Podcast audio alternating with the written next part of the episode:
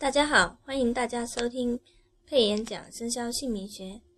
我们每天学一点，因为有朋友说讲太多了记不住。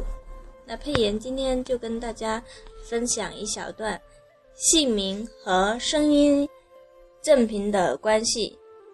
如果你在紧张、慌乱或者提问、乱说话的时候，你的状态。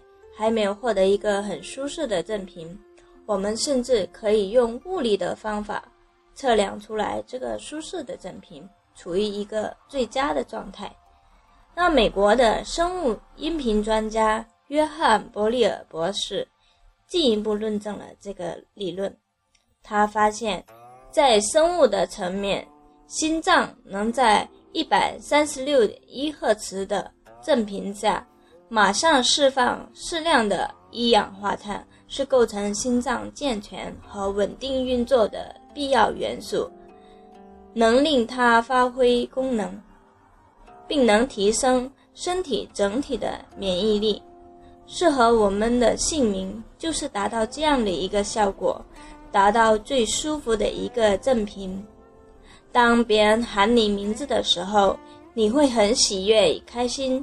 处于很舒适的状态，那么名字写出来，它是一道符；念出来是一句咒语。世界上最短的咒语就是我们自己的名字。好，今天佩妍就跟大家分享到这里，希望大家能够关注佩妍的微博“明佩妍造福开运工作室”。可以关注佩妍的微信和 QQ 同一个号四零七三八零八五五。